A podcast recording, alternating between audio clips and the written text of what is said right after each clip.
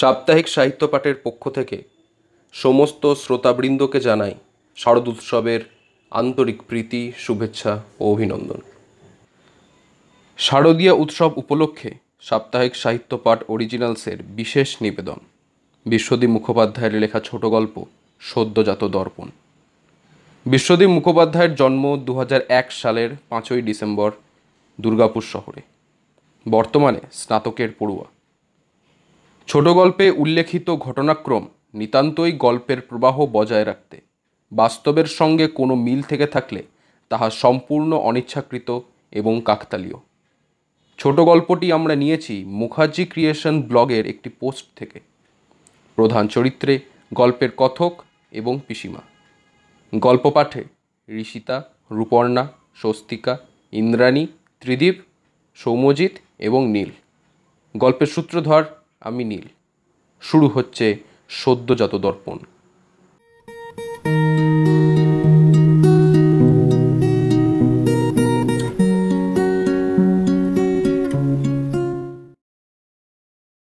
ও পিসিমা এক গ্লাস জল দাও তো। হাসপাতাল থেকে সদ্যজাত নিজের ঔরসকে দেখে ফিরেছি।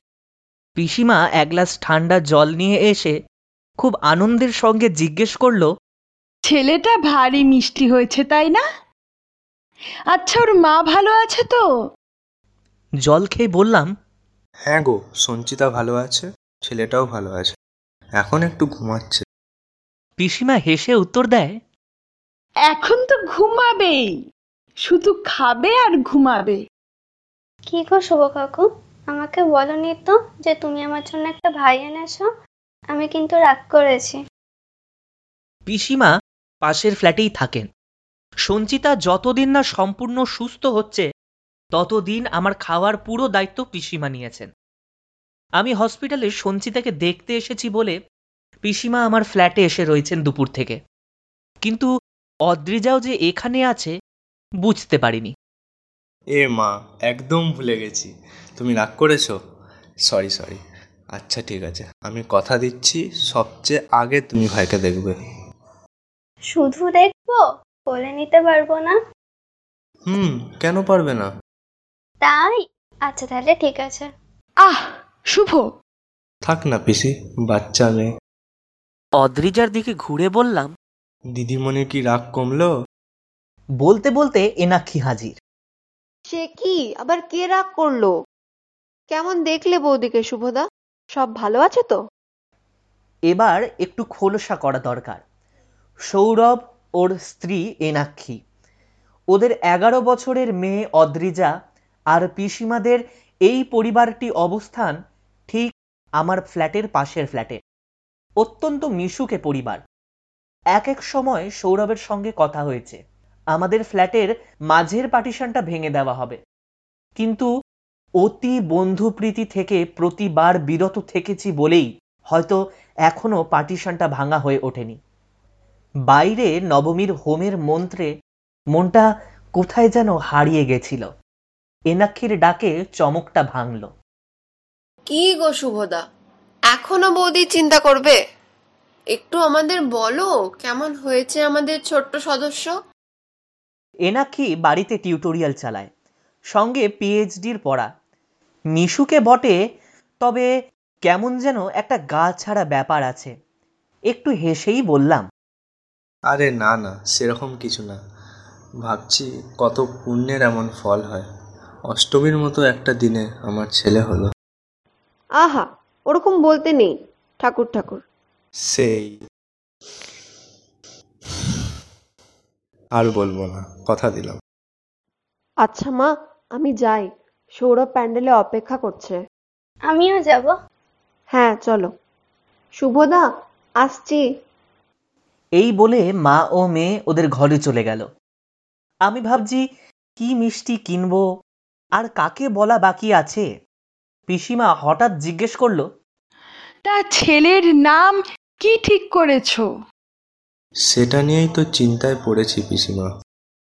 বুঝি বুঝি বাবা প্রথম সন্তান। তোমার বাবা যদি নিকষ কালো মনের অন্ধকারে ফসফরাসের মতো জ্বলে উঠল বাবার মুখশ্রী।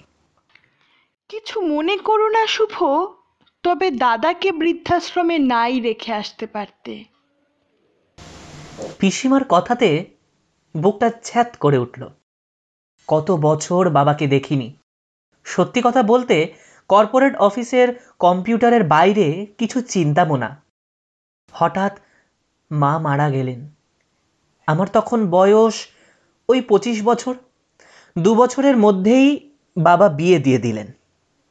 আচ্ছা বাবা থাক। তোমাকে কষ্ট দিতে চাইনি। এই পুজোর দিনে আনন্দ করো। আমি যাই আমার সন্ধ্যারতিটা সেরে নি। তা তুমি আজ কি খাবে? বুকে পাথর চাপা দিয়ে বললাম আজ একটু বাইরে খাব। তা বেশ তা বেশ। এই বলে তিনি চলে গেলেন। কখন যে চণ্ডীপাঠ শেষ হয়ে আরতি শুরু হয়ে গেছে, খেয়ালই নেই। একটা কথাই শুধু মনে ঘুরপাক খাচ্ছে। বাবারও কি এই রকম আনন্দ হয়েছিল যখন আমি হয়েছিলাম? এতটাই মনোরম, এতটাই কোমল, এতটাই আবেগপ্রবণ? না, যাই, বাবাকে বলে আসি। মাদার টেরেসা ওল্ড এজ হোমের ভিজিটিং কার্ডটা খুঁজে বেরোতে যাব হঠাৎ ফোনটা বেজে উঠল। আন্নোর নাম্বার দেখে কি মনে হতে কলটা রিসিভ করলাম। ওপাশ থেকে সঞ্চিতা বলে উঠল হ্যালো আমি সঞ্চিতা বলছি। বলি বাবাকে বলেছ? আরে এটা কার নাম্বার?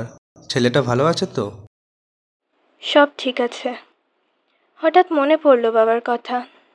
ওনাকে জানিও কতদিন দেখতে যাওয়া হয়নি। আচ্ছা আমি রাখি কাল বেলার দিকে চলে এসো। বলেই ফোন কেটে দিল সঞ্চিতা। বাবা না হলে হয়তো বাবা হওয়ার আনন্দটা অধরাই থেকে যেত। হোমের রিসেপশন কাউন্টারে কার্ডটা দেখাতেই রিসেপশনিস্ট বেজায় চটে গেলেন। আচ্ছা ব্যাককেলে লোক তোমার সাথে আপনি? কতবার আপনাকে ফোন করেছি? খালি ব্যস্ত? আপনার বাবা তো মারা গেছেন, দু ঘণ্টা হয়ে গেল। কিছু হলেই তো পুলিশ কেস করবেন। আপনাদের না? কি বলছে সেদিকে খেয়াল না করে পড়ি কি মরি করে দৌড়ালাম। তিরিশ বছর পর আজ অনুতাপ হয়। ছেলে হয়েছে বাবাকে বৃদ্ধাশ্রমে বলতে এসে গত পাঁচ বছর পর বাবার মৃতদেহ দেখতে হবে।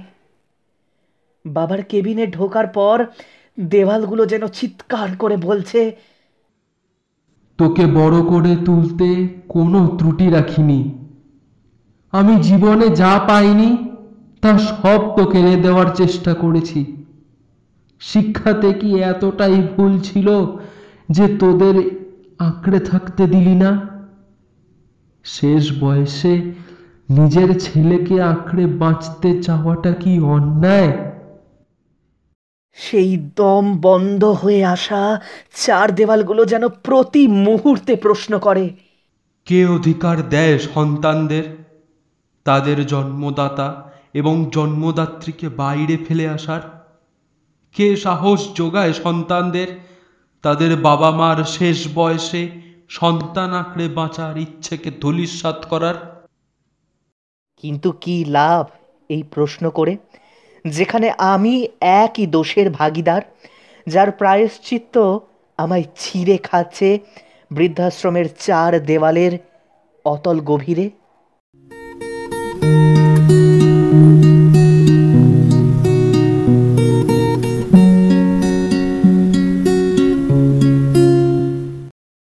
আপনারা শুনলেন বিশ্বদীপ মুখোপাধ্যায়ের ছোট গল্প, সদ্যজাত দর্পণ।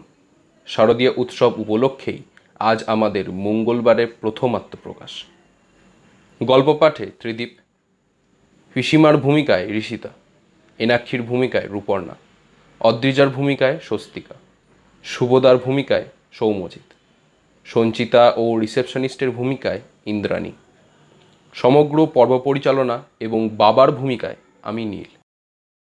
লেখকের গল্প অথবা আপনার নিজের লেখা গল্পের শ্রুতিনাট্যের জন্য আমাদের ইমেল করতে পারেন Saptahik Sahityapath at the rate Gmail dot com এই আইডিতে। ডেসক্রিপশানে মেল আইডির উল্লেখ করা হয়েছে। আমাদের গল্প ও গল্প পাঠ ভালো লাগলে অবশ্যই লাইক শেয়ার ও কমেন্ট করবেন। সাবস্ক্রাইব করবেন নতুন গল্পের নোটিফিকেশান সবচেয়ে আগে পেতে। আগামী শনিবার আবার আসছি একটি নতুন উপস্থাপনা নিয়ে। ভালো থাকবেন, সুস্থ থাকবেন।